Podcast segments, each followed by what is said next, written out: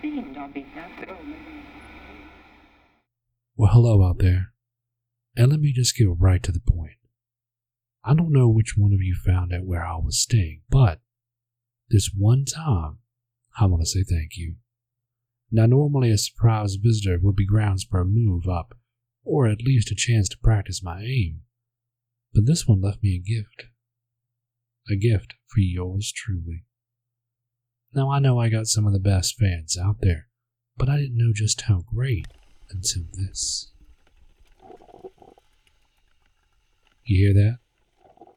Yes, sirree, that is a new, well, maybe not new, but functional coffee maker. Even came with those things called filters, which keep the grounds out of my cup. Makes it taste even better if that were possible. So yeah, to my unknown fan, thanks. But keep my locale to yourself if you don't mind. A man likes his privacy. Now there is something to be said about taking gifts from strangers, and of all things turned out aces this time. From a man in the story today, things went much differently. So tune in and give a listen to Opening the Sun.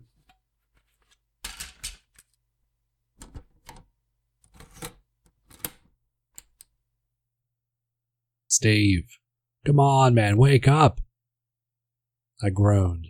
Brandon had been beating on my door for at least a good five minutes. I swear, he's more annoying than any alarm clock. God damn, I'm up. My breath smelled like death warmed up. There wasn't a shirt one to be found. Well, let me in then. R A's been giving me weird looks. I opened the door, and Brandon darted inside. He'd always reminded me of a weasel or a ferret, all wiggly like a wet doodle. He even smelled faintly of piss most of the time. I liked him a lot, though. He always had the hookup. Dude, how long you been crashed out? His nose crinkled a bit. I admit I got a bit self-conscious. A couple of days. Lordy, boy, the B O could kill a man. He waved both hands at me and stepped back to the door. Get cleaned up. We're going to be late. For what?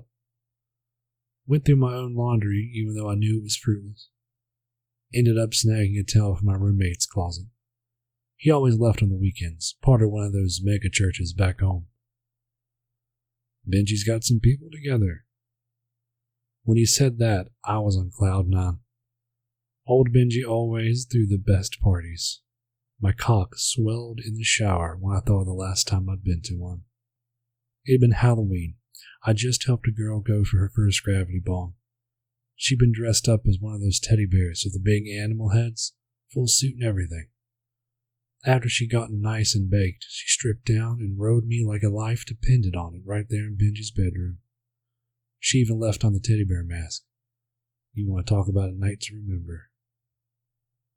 Brandon talked about nothing on the way to the apartment, which was close enough to campus that I could walk, but far enough to make me wish I had a car. As soon as I got up to the floor, I knew I was in for a treat. The whole hallway reeked of some dank stuff. My mouth watered. Lord God. Brandon took a deep breath and grinned wider than a fat kid at his birthday cake. You ready for a taste? I pulled out the spare key Benji had given me and opened the door. He'd done the place up nice. Lights were dim, and someone had painted little laughing faces all over the ceiling. Inside were the regulars, Bob and Lynn on the big sofa. They were here so often, it was more a state of perma-crashing than visiting. There was also half a dozen others in various stages of drunk or high. Benji was nowhere to be seen, though. Brendan settled himself next to Bob in a cooler of beer, but I wanted a different altered state. On the back wall next to the kitchen was a group of sorority girls. I recognized a few of them from the kegger I crashed last week. One had on a gas mask with a hose attached where the filter should be. The hose led down to a vaporizer. Benji had nicknamed Doctor Kevorkian, because after one hit, you were gone. Most of the girls looked lost and spacey. The one hooked up was laughing and coughing so hard, I could hear her through the mask. Someone must have decided to liven things up and started the stereo. As I helped the girl get the mask off, soft Indian folk music filled the air. Hits like a train, don't it? I asked. Oh, so good. She slurred back at me with a wide grin. I took a hit off the mask myself, but not as big as hers. Still left me smiling like an idiot. Felt like someone had just pulled away all my bones. I stumbled into someone, nearly knocked us both over. Whoa there, guy. I steadied myself, and two delicate hands guided me to a beanbag chair. I looked up at the woman who'd helped me to this ridiculously comfy seat, but that sweet leaf must have been messing with me. I couldn't quite look at her. It was like whenever my eyes tried to focus on her face, they couldn't. It was blurry and smudged. The rest of her I could see fine, though. The rest of her looked damn good. You visit the doc yet? I motioned to the mask. She shrugged. Nah, I like my own. She held up a little glass bottle, gave it a shake. Things are starting to spin on me. What's your name? Sarah. Her voice sounded like bells.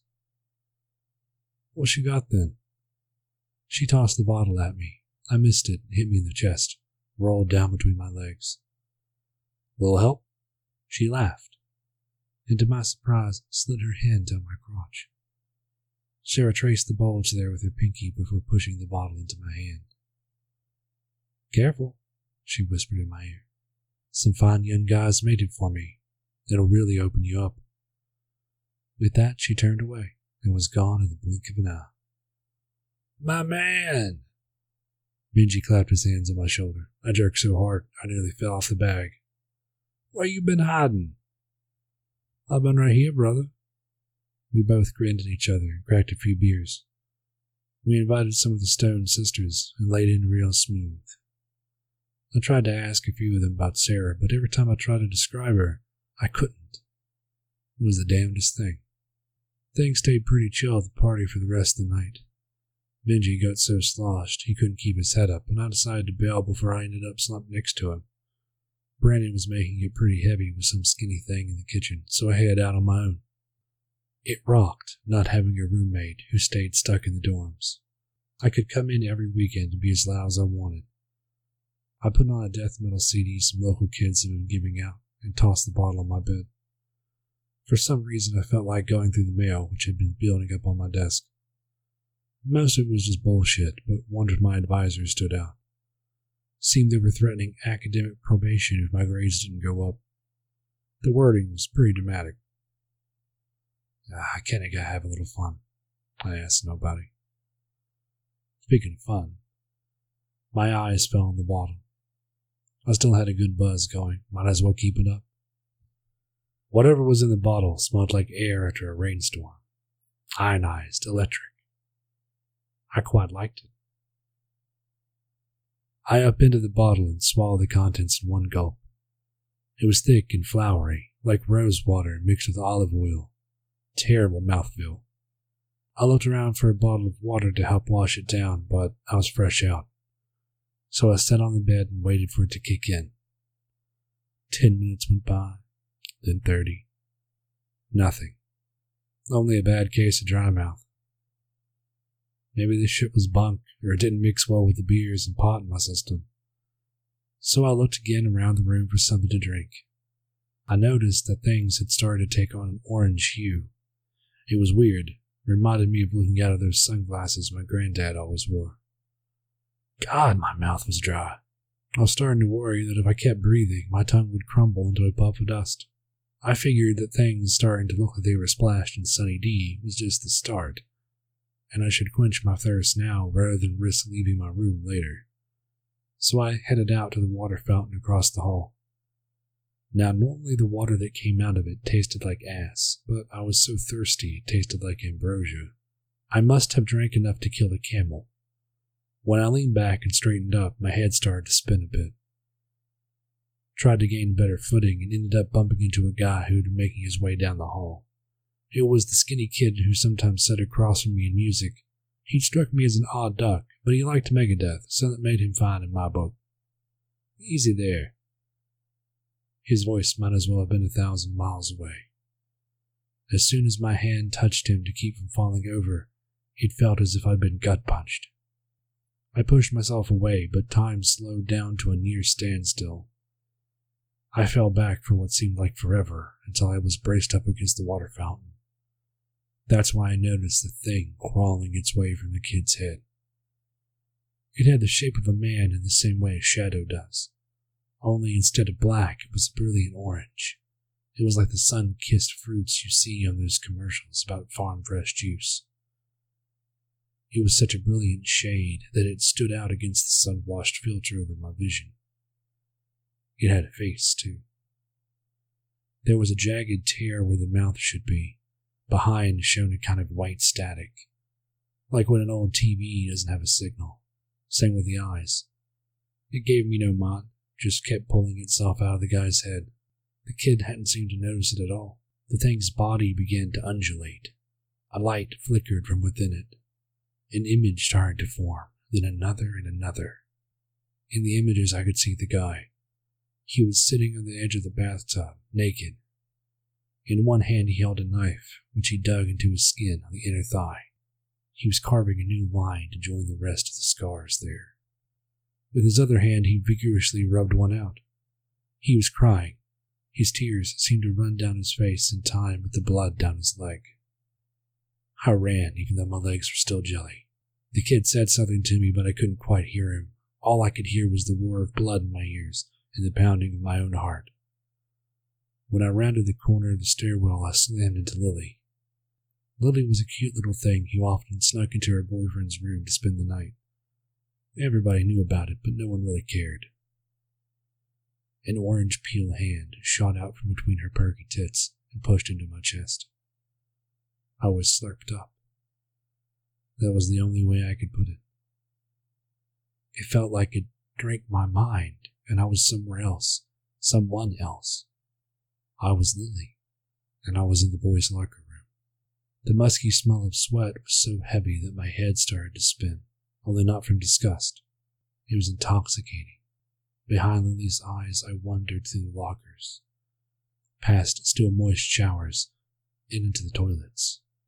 The reek of piss came strongest from the last stall. The floor was cold on Lily's knees as I kneeled in front of the porcelain bowl. There were dull yellow specks of urine all along the seat.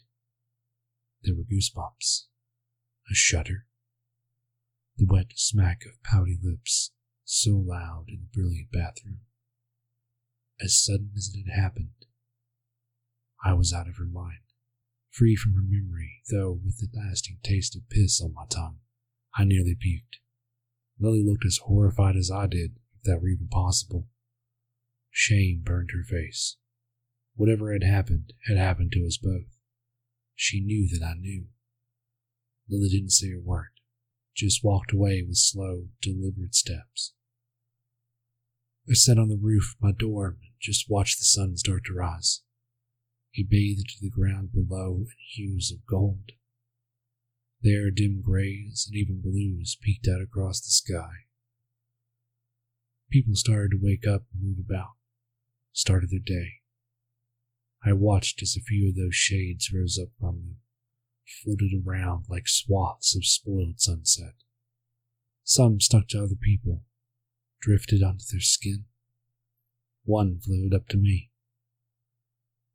It settled between my shoulders, sank down into me up to its head. I didn't feel a thing. I took a long, deep breath and stepped off the ledge.